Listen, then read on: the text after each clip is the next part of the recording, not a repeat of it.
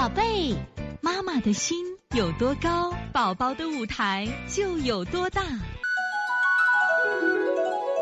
现在是王老师在线坐诊时间，我们先来解答我们七零幺忽视小鱼儿吗，这是一个新手妈妈。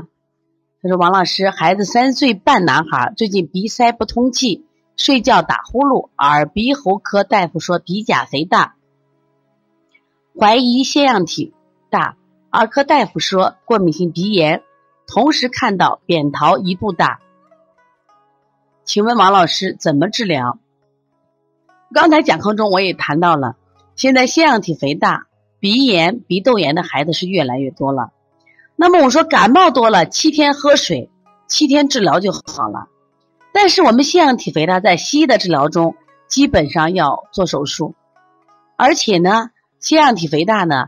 吃中药一般要连续吃三个月，关键是这个病容易复发，所以说我希望呢，这个要要治疗腺样体肥大呢，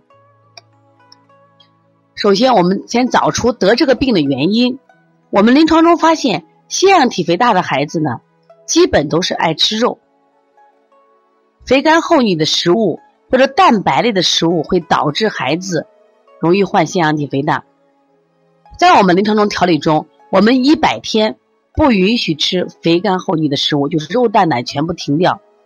如果有条件的话，我建议去检查一下食物过敏和食物不耐受。控制饮食饮食以后效果特别好。呃，我们这里边想举一个这两天正在调理的广州的何佳琪，这个宝宝呢，他腺样体肥大呢，他是广州就过年的时候呢，这个回家来探亲，这个。这个家里的人，因为应该是四四四四五小那个宝马妈吧，她呢就是也是咱的妈妈班学员，同时也是我们的调理客户。她因为经常听课呢，知道腺样体症状，就她怀疑是腺样体，就把这个妈妈带到这里来。就我讲这个孩子呢，已经四个月不停的感冒呀、咳嗽。后来我说你这肯定是腺样体了，去到医院查一下。在我们西安的医院查完以后呢，就是腺样体肥大，让他需要做手术。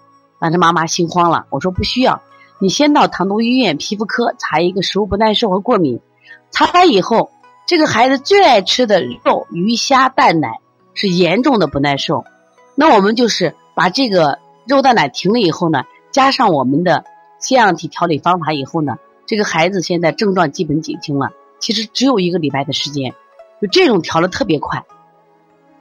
这是讲的，这仅仅是腺样体肥大，而且是吃肥甘厚腻的食物。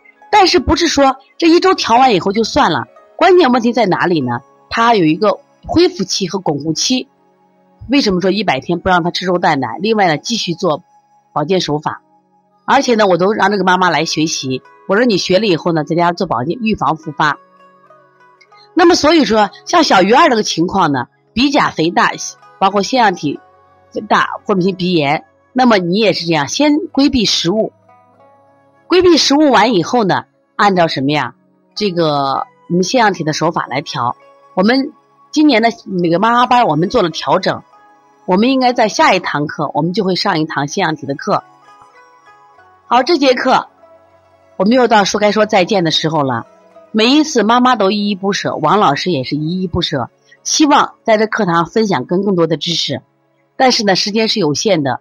但是我想学习是无限，所以从现在开始学习小儿推拿，从现在开始学习正确的育儿理念一点都不晚。也希望我们今天听课的妈妈能把我们所有的知识，通过自己的学习，通过自己的分享，让更多的妈妈了解，走进邦尼康小儿推拿，走进邦尼康的课堂，让我们获得正确的育儿理念。